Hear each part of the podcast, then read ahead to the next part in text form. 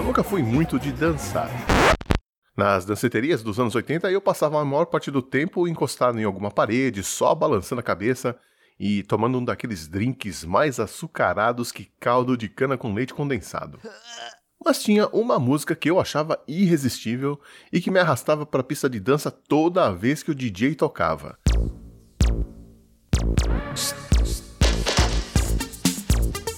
Ainda hoje, toda vez que eu ouço essa música, eu me lembro daqueles minutinhos na pista, hipnotizado, praticamente em transe, tentando não parecer ridículo, desengonçado, mas completamente envolvido na batida. Nesta edição do Resumo do Sol, nós vamos relembrar o hit Running, do Information Society. Resumo do Som.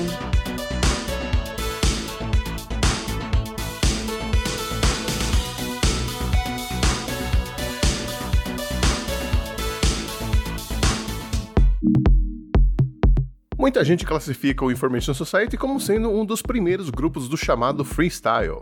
É verdade, a música Running pode ser considerada freestyle, mas o som do Information Society vai muito além disso. Mas o que é o tal freestyle?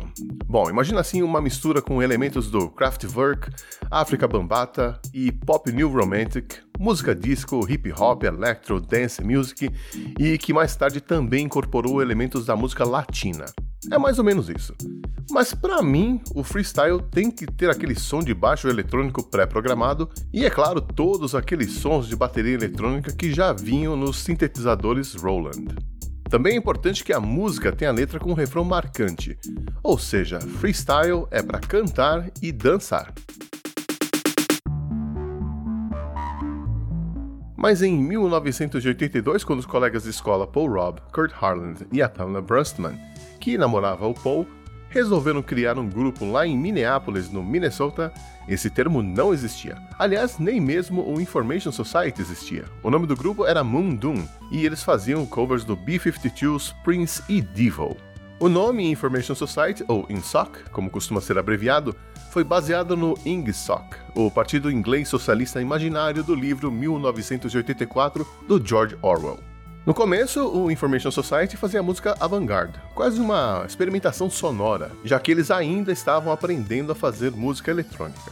Dá até para sentir uma influência do Gary Newman em algumas faixas. Para o primeiro EP, de 1983, o trio virou quarteto com a entrada da Chrissy Carlin Leader, e mais tarde do baixista e tecladista James Cassidy. A Pamela e a Chrissy ficaram pouco tempo no grupo, e, como elas, outras pessoas também passaram rapidamente pelo Information Society.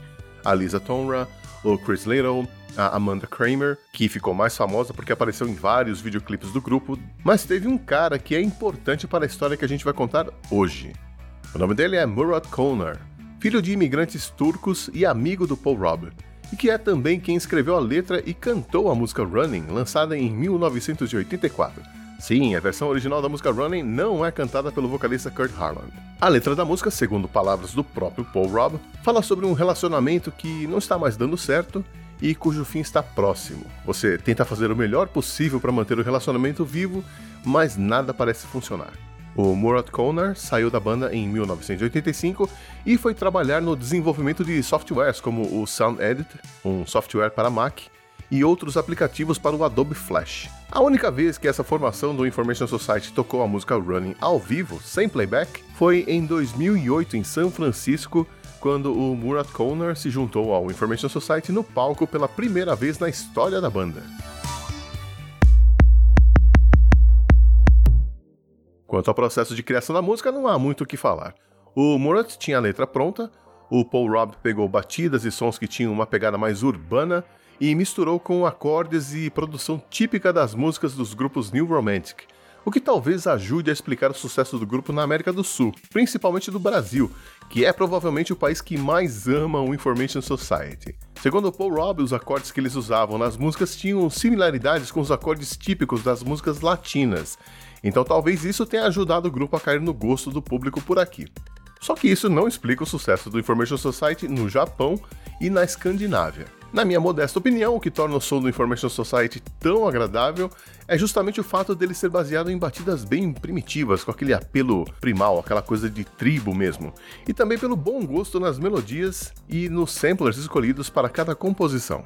Já a parte instrumental seguiu o mesmo processo que o Information Society usa até hoje. O Paul ou o Kurt tem uma ideia para um refrão, um deles envia a ideia para o outro, que ouve e faz o resto da melodia, ou vice-versa, e eles só entram em estúdio quando as músicas estão mais ou menos definidas. O Rob tinha um verdadeiro arsenal de sintetizadores e baterias eletrônicas que ele usou para criar a música. Entre Rolands, Yamahas, Oberheims, Cassius, Alesis, Akais e outras marcas menos conhecidas. Acho que nem o Depeche Mode tinha tanto sintetizador assim.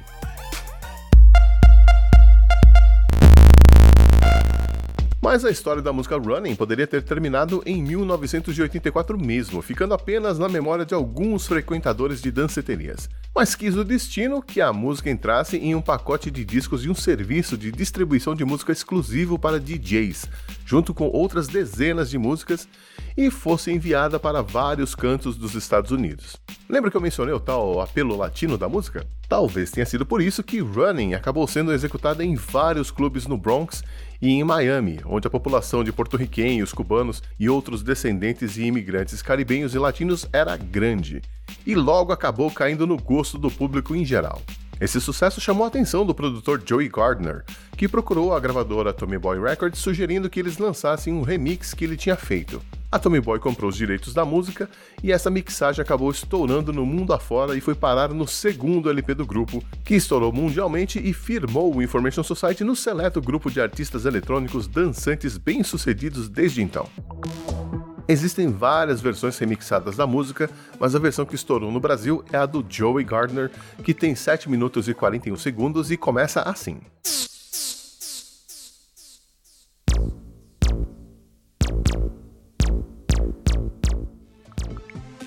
Já a versão de Running original da música, lançada em compacto em 1984, tem 8 minutos e 16 segundos. Mas a que a gente vai ouvir agora é a versão do primeiro LP do Information Society, Creatures of Influence, de 1985.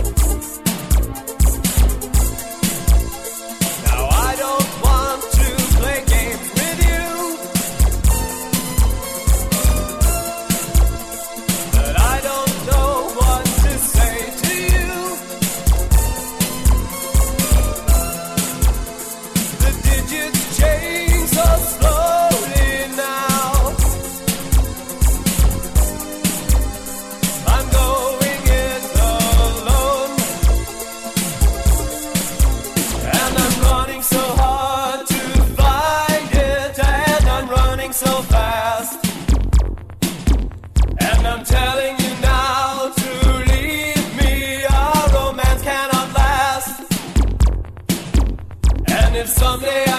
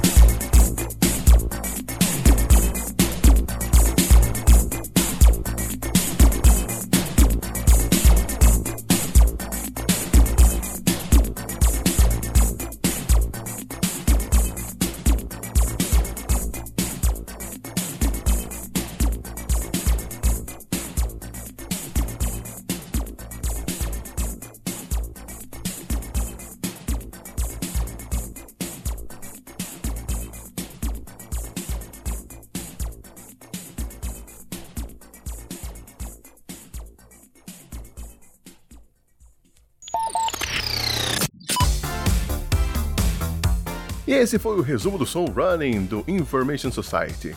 O grupo nunca chegou a acabar de fato, mas em 93 o Paul Robb e o James Cassidy saíram do grupo, deixando o Kurt sozinho. Em 97 ele lançou um álbum do Information Society e em 2005 devolveu o nome da banda para o Paul e o James. Foi só em 2013 que eles se reuniram oficialmente para lançar um novo álbum. O Kurt Harland foi fazer música para videogames nos anos 90, um trabalho que ele mantém até hoje. Ele trabalhou na sonorização e trilha sonora para os games X-Men 2, Clone Wars, Legacy of Kain, entre outros títulos. O Paul Robb foi fazer trilha sonora para comerciais e programas de TV, e o James Cassidy virou pesquisador assistente em ciências agronômicas da Universidade do Oregon, vejam só. O Information Society retomou as atividades e lançou recentemente dois singles pela Tommy Boy. As duas músicas são muito legais, principalmente Bennington, que tem uma levada que lembra muito o New Order.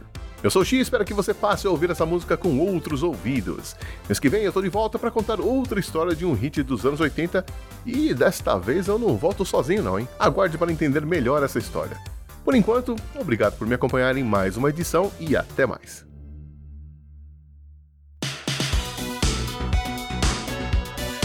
Resumo do som.